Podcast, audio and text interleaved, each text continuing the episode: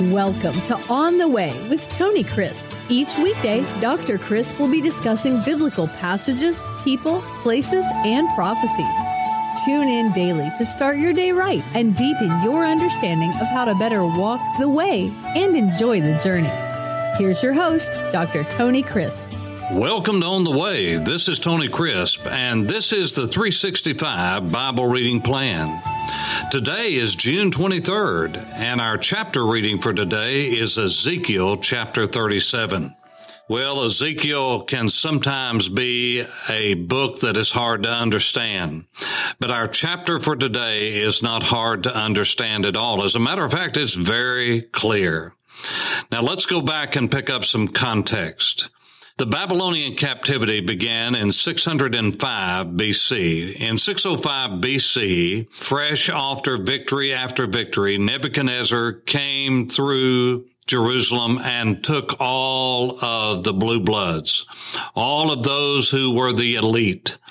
In that was Daniel, Azariah, Hananiah, and Mishael better known, the three, by their Babylonian names, Shadrach, Meshach, and Abednego, named after Babylonian gods. These three Hebrew children in Daniel were just some of the many that were taken away in what is called the first phase of the Judean captivity. Nebuchadnezzar said basically to the people left behind, if you do not follow and do what I say, I will come back. So he set up a puppet king and went back to Babylon. Sure enough, it wasn't but just a few years later he had to come back. From 605 to 597, the puppet king did not do as he should have, so Nebuchadnezzar came back, and this time he took most of the people. He only left what would have been called then the offscouring, the rejects, the discards of culture and society. He set up another puppet king, but this time in this second phase of the Judean captivity that happened in 597 BC, that's 597 years before Jesus was born in Bethlehem he took Ezekiel. Now, Daniel was in the palace. He was in the court of Nebuchadnezzar, uh, later of his son. As you know, the handwriting on the wall when Babylon, the night that it fell. He was known by Cyrus and of Darius. And so you can read about all of that in the Chronicles material and in the book of Daniel. And so Ezekiel was with the common people. He was on the river Chebar, which was a man-made canal between the Euphrates and the Tigris River. And that's where most of the Jewish people were. They were, to begin with, an agrarian people. They did very well and left behind in Jerusalem was Jeremiah the prophet that we've already taken note of. Now, Jeremiah had written a letter, and you can read about that letter in Jeremiah 29 to the Jews in captivity and said, you need to just settle in. You're going to be there for 70 years. God has brought this about.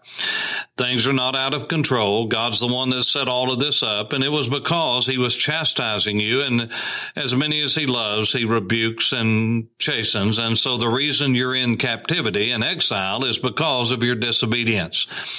But when the land has had its rest after 70 years, that is 70 sabbatical years, one year in captivity for every year that you did not keep the sabbatical year. So that was a period of well over 400 years, nearly 500 years. They didn't keep the sabbatical year and God said, I'm keeping record. And so after 70 years, uh, Jeremiah said, you'll come back, but you need to pray for the peace of the city where you live there because when it's in peace, you'll be in peace. When it prospers, you'll prosper.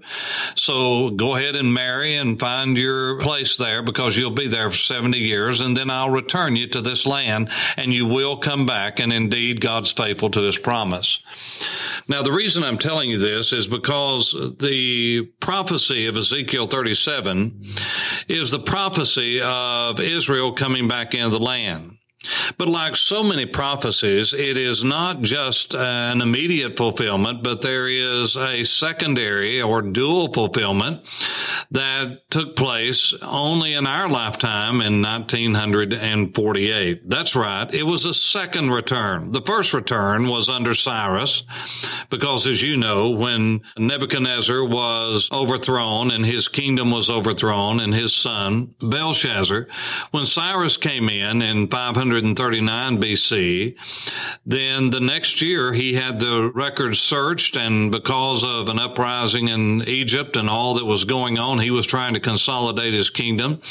He wanted to make as many alliances and friends as he possibly could. And so from a political standpoint, it would be better for him to have people that were friendly to him and that were his allies in that land in between the continents called the Fertile Crescent, uh, called Israel in the Bible. Bible, to have a friendly people there to be a buffer against Egypt. And so in the providence of God, Cyrus said, I want you to go back, all of you Jews. Uh, you were a great people. Go build that great temple back that your king Solomon Shlomo built, the son of David build that temple back, worship center, and pray for me and be loyal to me when you get back there. And remember that I have freed you to go back and do this. And so indeed, God raised up Cyrus. Isaiah had predicted his rise and his very name over 200 years before Cyrus was born in Persia. So the people went back in 538. A decree was issued and the people went back after about three years. 50,000 had gone back and they laid the foundation for the temple. In 535, they only worked on it for about a year. It took them a year to lay the foundation and then they stopped. And uh, they stayed that way until 520 when Haggai and Zechariah came on the scene. You can read their prophecies in the Tanakh and the prophets, what we call the minor prophets, Haggai, Zechariah and called the people, encouraged them, and worked with them. And they went back to rebuilding the temple, the second temple, as it were. And in four years, they dedicated 516 BC. Now, the reason I'm telling you all of that is because the people came back into the land the first time then. But as you know, they were under the authority of another kingdom and another king, the Persians. Then after that came Alexander the Great in 333 BC, and you had the kingdom of the Greeks, and it was a powerful kingdom, and it lasted all the way down to 63 BC when the Roman general Pompey made his uh, entry into Jerusalem in what we call the Middle East, or the used to be called the Near East. So the rest is history, and you have the birth of Jesus and so forth, and the Roman Empire. Now, the reason I'm telling you that is because from the time of the Hasmoneans and the Greek period, from the Roman period onward, for the last 2,000 years, the Jews have been out of the land, scattered throughout the earth. 70 AD, they fled when the temple was destroyed that they had built in 516. It only lasted uh, a little over 500 years, about 550 years, and it was destroyed in 70 AD. And 135, uh, all the Jews were completely banned from all of Jerusalem. The name of the entire area was changed its name. The city of Jerusalem was changed from the city of Jerusalem to Aelia Capitolina. All of that area was called Palestina, Syria, Palestinia. And that's where we get the term Palestine. Palestine was not called that until a hundred years after the resurrection of Jesus. Just remember that there was no such thing as Palestine the days of Jesus.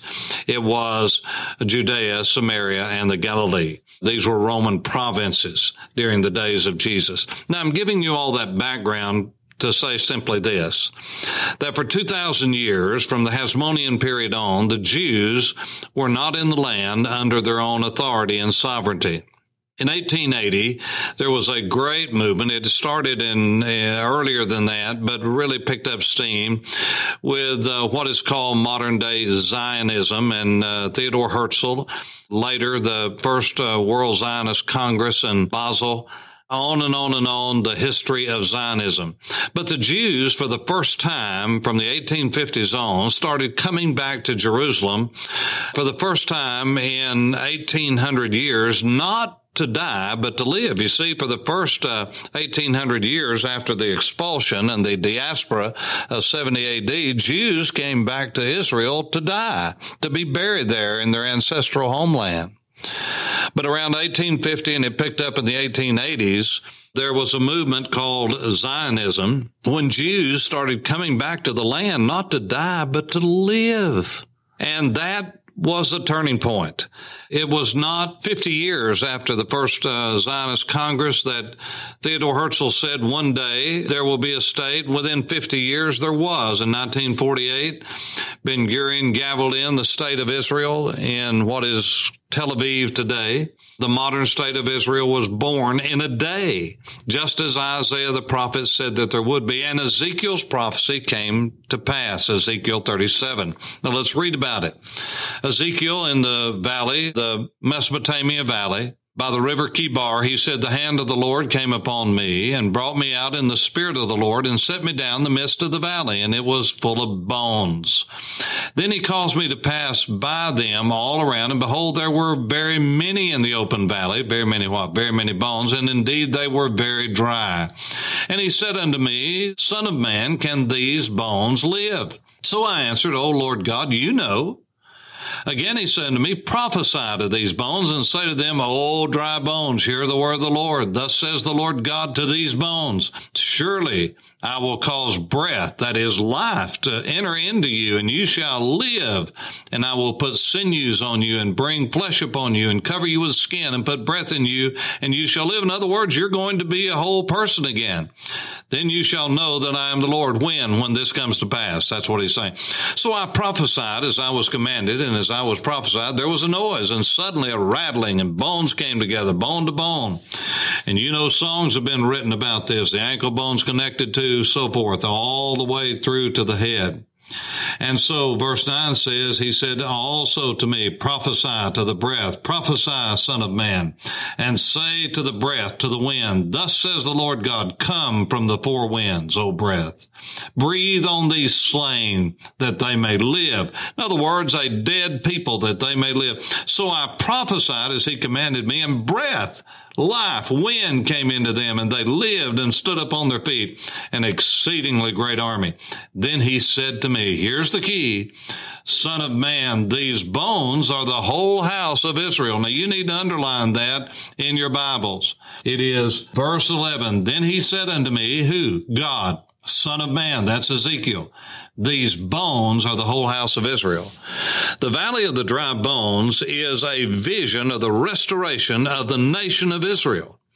It's not of a dead church that needs to be revived. You see, God has a word for church. It's the word church. It's the word ecclesia in the New Testament. In Hebrew, Beit Knesset is the house of assembly. It has to do with the people assembling together.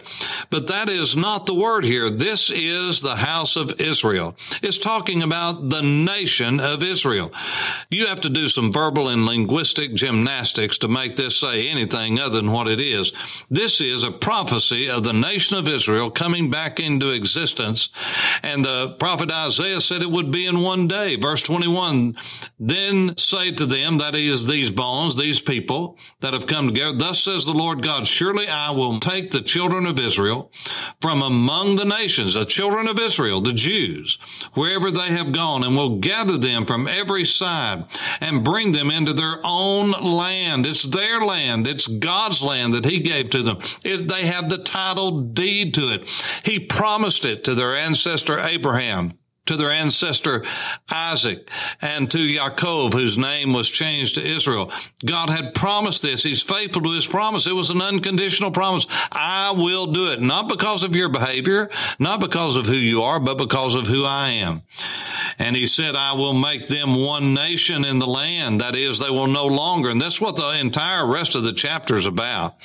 It's about uh, Ephraim, that is the kingdom of Israel to the north, and Judah to the south will once again be one nation, one people. He said, I will make them one nation in the land on the mountains of Israel, and one king shall be king over them, and there shall no longer be two nations, Israel and Judah. They will no longer be north and south, nor shall they ever be divided into two kingdoms again.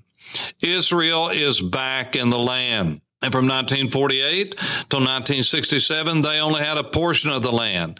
They still don't have all of the land that God promised to David and to Solomon and to Moses and to Abraham. No, but they will one day. But they have more now uh, than they did in 1948 and 1967 and the Six Day War, and the glorious uh, victory of the Jewish people over their enemies all around them them, millions upon multiplied millions coming against them. God gave a miraculous, wonderful victory.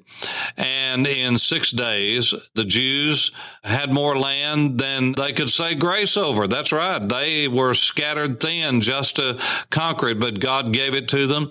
And they reunified the city of Jerusalem for the first time under Jewish control in over 2,000 years.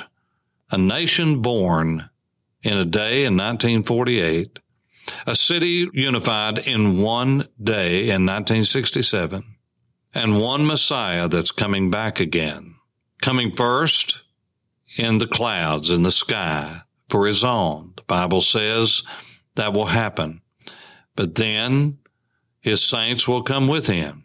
His feet will touch down on the Mount of Olives according to the prophet Zechariah, Zechariah and he will rule and reign during the age of the Messiah, the anointed one, just as the prophets had prophesied. God is faithful to his promise. Why is that important? Because if God is unfaithful to Abraham because of his deeds, how do we know that he would not be unfaithful to us with our deeds? After all, look at your life and mine. We've certainly not been faithful to God, but he's always faithful to us and he cannot deny himself. No, God is faithful. He's faithful to his promises that he made to Abraham, and he's faithful to the promises he made to us. If we will repent of our sins and place our trust and our faith, our whole weight upon him, the Bible says, Whosoever shall call upon the name of the Lord shall be saved. For On the Way, this is Tony Crisp. Thanks for listening to On the Way with Tony Crisp. Tune in every weekday for information on biblical passages, people, places, and prophecies. Fridays are for your questions. Email your questions to questions at tonycrisp.org, then just listen for your question to be answered on Friday's podcast. That's questions at tonycrisp.org. Thanks for listening and have a blessed day on the way.